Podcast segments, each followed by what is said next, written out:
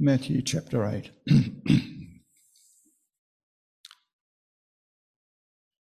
when he came down from the mountainside, large crowds followed him. A man with leprosy came and knelt before him and said, Lord, if you are willing, you can make me clean. Jesus reached out his hand and touched the man. I am willing, he said, be clean. Immediately he was cured of his leprosy. Then Jesus said to him, See that you don't tell anyone, but go, show yourself to the priest, and offer the gift Moses commanded as a testimony to them. When Jesus had entered Capernaum, a centurion came to him asking for help. Lord, he said, my servant lies at home paralyzed and in terrible suffering. Jesus said to him, I will go and heal him. The centurion replied, Lord, I do not deserve to have you come under my roof, but just say the word, and my servant will be healed. For I myself am a man under authority, with soldiers under me. And I tell this one, Go and he goes. And that one, come, and he comes. I say to my servant, do this, and he does it. When Jesus heard this, he was astonished and said to those following him, I tell you the truth, I have not found anyone in Israel with such great faith. I say to you that many will come from the east and the west and will take their places at the feast with Abraham, Isaac, and Jacob in the kingdom of heaven. But the subjects of the kingdom will be thrown outside into the darkness, where there will be weeping and gnashing of teeth. Then Jesus said to the centurion, Go, it will be done just as you believed it would. And his servant was healed at that very hour.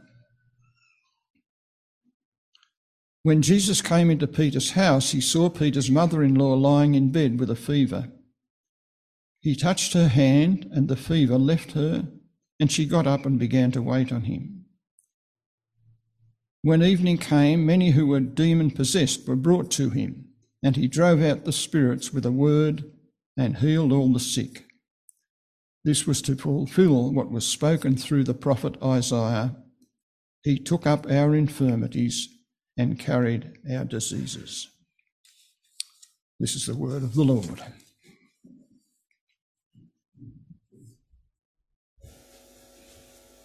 Thank you, Phil. Morning, everyone. Let's pray. Phil's already prayed, but let's pray. Uh, gracious Father, please help us to hear, understand, to know, to be what you ask us to be expand our horizons, give us new insights, teach us and correct us, and help me and keep me from error, we pray. In Jesus' name. Amen. Well, we've finished the Sermon of the Mount. You've missed, how are you? You've missed the Sermon on the Mount. Yeah, just this time. We've uh, just finished the. So sorry, Rhonda. Sorry to pick you out. That is sort of. How's Rhonda see? The. Uh, we were finally over the Sermon of the Mount. We're finally out of it. It's a long one, and we're here into this next section, which runs from chapter 8, verse 1 to 9, verse 35. In that time, you will find the major word, the key word, will be follow. It happens, it occurs, the word follow occurs twice in today's reading, but in the reading, uh, the section from 8 chapter 1 through to 9 35, you'll find the word follow nine times. That's a lot. There's a real sense of that is a theme that's running through this whole section. Many are called, and who will follow? In this section, Jesus' full power over disease, demons, and death is on display, and it affirms that the messianic age that the kingdom of God has arrived. Verse 17 Jesus, the servant of Isaiah 53, is here and he takes up our infirmities and bears our diseases. And so we get three healings which demonstrate that. Firstly, a man with leprosy who is an outsider. Jesus came from the mountainside, and large crowds followed him, as that's one of your follows. A man with leprosy came and knelt before him and said, Lord, if you are willing, you can make me clean. Jesus reached out his hand, touched the man. I am willing, he said, be clean. Immediately he was cleaned of his leprosy. Jesus said to him, See that you tell, don't tell anyone, but go show yourself to the priest to offer the gift Moses commanded as a testimony to them. The man is described by his health condition. That's the only way he we know him. And Jesus encounters him as a leper. Now, every society has treated a leper as an outsider, as someone who you have away from society. And one of the themes of all three healings is that Jesus goes to those who are marginalised, who are on the edge of society, outside of society's concern, sometimes out of sight, out of mind. Leviticus 13 and 14 and Numbers 5 strongly associates this condition with being unclean, but it also associates it with death. Literally, this man is dead. And when Jesus comes to him, he has words. And the word Jesus replies in exactly the same term. Lord, if you are willing, you can make me clean. There is a man who is willing to ask. We have heard that verse, haven't we? Ask and you will receive, seek and you will find, knock and the door will be opened to you. In comes the man who approaches him, and Jesus replies in the same terms he is asked Lord, if you're willing, you can make me clean. Jesus says, I am willing, be clean. 2 Kings 5, do you remember the story of Naaman? Anyone remember Naaman? It's always a trick to know to spell Naaman, N A A. I think that's a, quite a trick. N A A M A N, Naaman. He obeys the words of the prophet Elisha when he is told what to do. But I wonder if you remember how that happens. The man is sent with a letter to the king of Israel, who reads the letter. Does anyone remember what happens when he reads the letter? Wayne? He's quite disturbed. Usually people are disturbed by what I say, but in this case, he's disturbed with getting it. Why is he disturbed? He can't help. and he literally says, Who am I? God? By inference, and the king, though he's not a good king, makes sure we know. And 2 Kings make sure we know only God heals. So that when Naaman eventually goes to Elisha and hears what he, and does what he says, though he's not that keen to do it, he is healed. The Lord has healed him, and that's what's happening in 2 Kings 5, and that's what's happening here. Jesus can heal the man, the man comes to Jesus, and Jesus does that thing which no one else will do. He touches him. He is an untouchable, so to speak. And yet Jesus touches him, unheard of.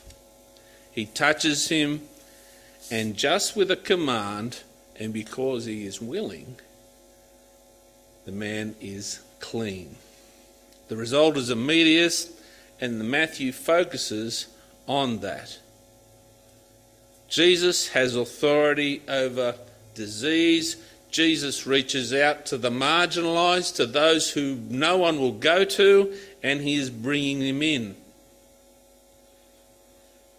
God is on the move. The kingdom of heaven is here that all may come in. It's a familiar theme which you are familiar with. He tells the man to go show himself, to not tell anyone, and to go show himself to the priests and offer the gift of Moses. Probably not a testimony against them, but a testimony to them. I'm tempted to say against them because of my bias, but I don't think that's here. I don't want to, I, I tend to say teachers and preachers and uh, I grind my teeth a bit. You know, those people, the Pharisees. I don't know that that's here. Maybe it is. I think it's just a testimony to them because presumably when the priest he comes, the priest will write him a certificate. Why, you say?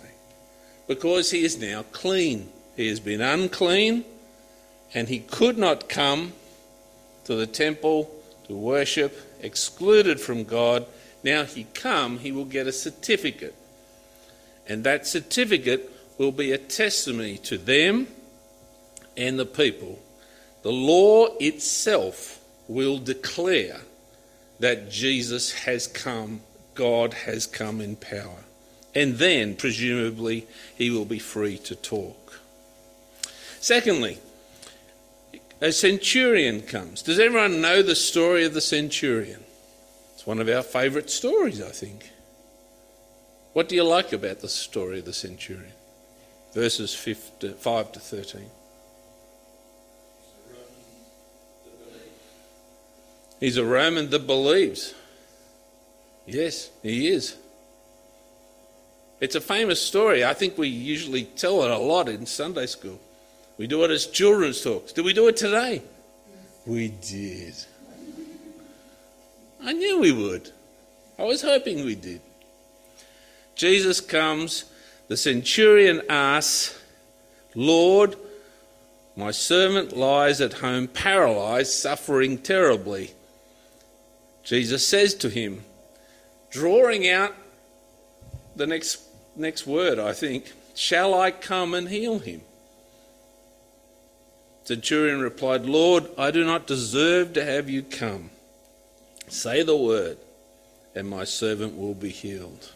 It's quite amazing, isn't it? I tell this one, go, and he goes. That one, come, and he comes. I say to my servant, do this, and he does it. All those who are parents, imagine that. Imagine having a family at home where you could say, do this, and they do. Imagine that. Clean your room, and it happens. I don't know anyone who really has this power.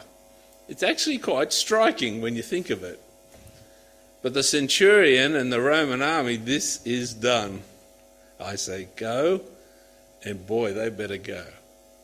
I say, come, they will come. I say, do this, it will be done.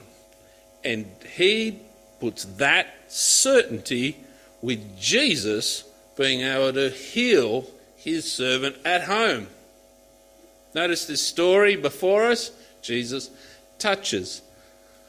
And you might think, well, maybe he has to touch. No, he doesn't have to. His word is enough. Jesus points that out. Truly, I tell you, one of those formulas of saying this is amazing and certain. I have not found anyone in Israel with such great faith. That's a huge statement, isn't it? Imagine you could say, There is, I haven't found anyone in the Blue Mountains except that guy over there, or that woman over there, or that child over there with that faith. You can't imagine saying that of anyone. Jesus comes to this man and he declares, I have not found anyone in the people who are meant to have faith. I've not found anyone with faith like this. Incredible. I say to you, many will come from the east, the east, east and the west. I shouldn't try to point, I really have no idea what I'm doing. And this will take place, take their places at the feast with Abraham, Isaac, and Jacob. The Trinity, so to speak. Abraham, Isaac, and Jacob. The people of God's Israel. He's saying, here is this man with this faith. It's a great indication, as I'm saying, the kingdom of heaven has arrived. It has come in me, and the people who are coming from the world will come from the east, from the west, from forever. And they will come and take their place. Verse 12 is again against the teachers of the law, the Pharisees, etc., etc. The subjects of the kingdom will be thrown outside. And then it uses that formula that shows what's happening into the darkness where there will be weeping and gnashing of teeth. Jesus says, People are coming because I am here the faith of the centurion, which is amazing, and we all amazed by it and tell that story and love it. Jesus says, It is amazing. Notice he says, I do not deserve, in verse 8, I do not deserve to have you come. He knows his place. He knows he is unworthy. We are unworthy. I am unworthy. All people are unworthy. But Jesus says, I am willing. Just say the word, ask and you will receive, seek and you will find. His request is humble, direct, and simple.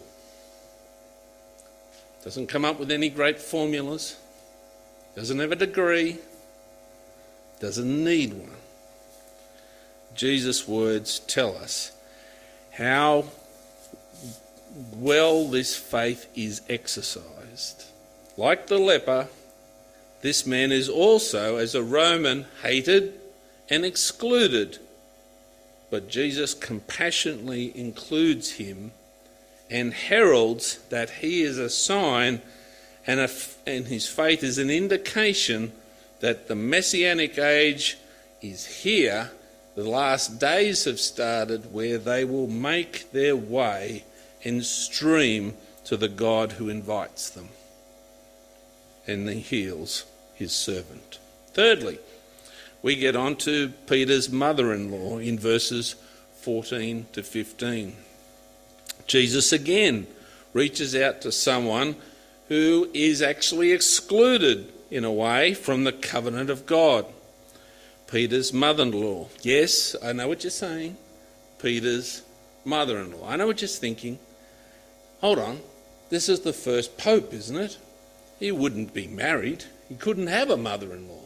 I've been married twice. I've got two mother in laws. That means Peter was married as well. Isn't that strange? Maybe it's pointing to the many errors of uh, certain denominations and nonsense. But anyway, it says here when Jesus came into Peter's house, he saw Peter's mother in law lying in bed with a fever. He touched her hand, and the fever left her, and she got up and began to wait on him. The way the society is ordered, women are not fully included in the covenant. They are not on the you realize that the temple is divided and there is a section for women, but they are not in the next section. Jesus is actually breaking a convention of the day, and again, he does it by with a touch. He did it with the leper. He does it with Peter's mother in law, and he heals her. He includes her in God's kingdom, and he returns her to the society which she is unable to take place. Jesus has full command over sickness and illness and we'll find also the demons in verses 16 to 17, when many come, and then the reason for it. Evening came when many who were demon possessed were brought to him, and he drove out the spirits with a word and healed all the sick. This was to fulfill what was spoken through the prophet Isaiah. He took up our infirmities and bore our diseases. Again, Jesus reaches out to those who are excluded. They are on the fringes of society. I don't know about you, but people don't really love having the demon possessed hanging around. They would not be welcomed. They would not be able to be a part of society. They certainly wouldn't be able to worship the Lord their God.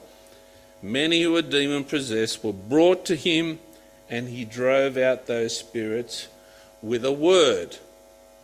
He also, many were brought to heal, and he healed them.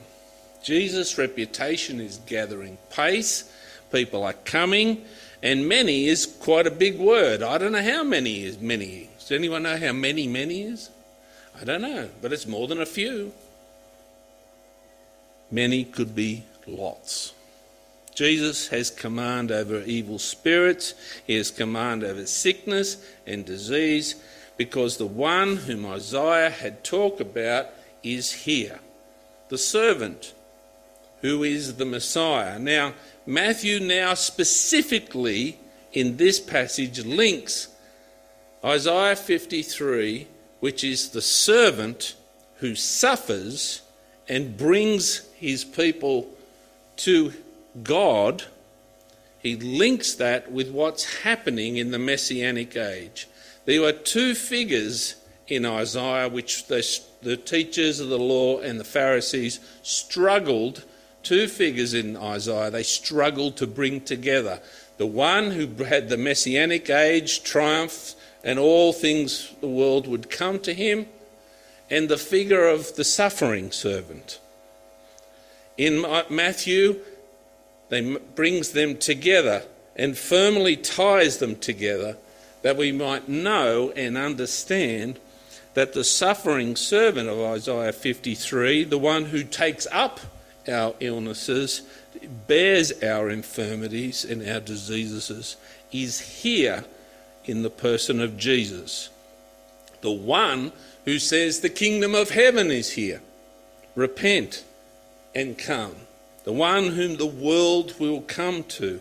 The two figures become one because that servant will give his life, as Isaiah 53 points out.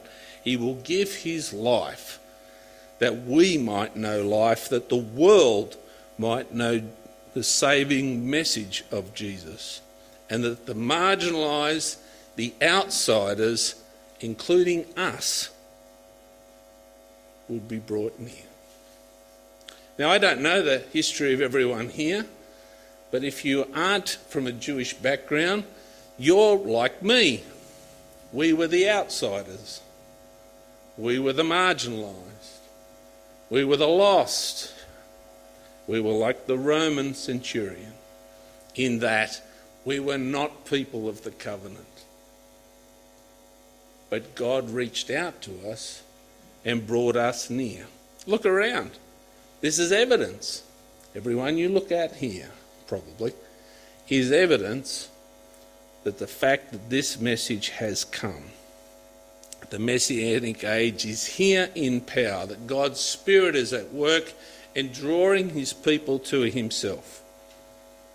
Jesus has come to save the marginalised and the lost. We should support that work between the marginalised and the lost, for it is a sign of the kingdom of God.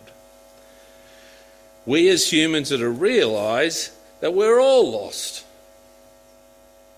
I was lost. What's the next line? I was once lost, but now I'm found.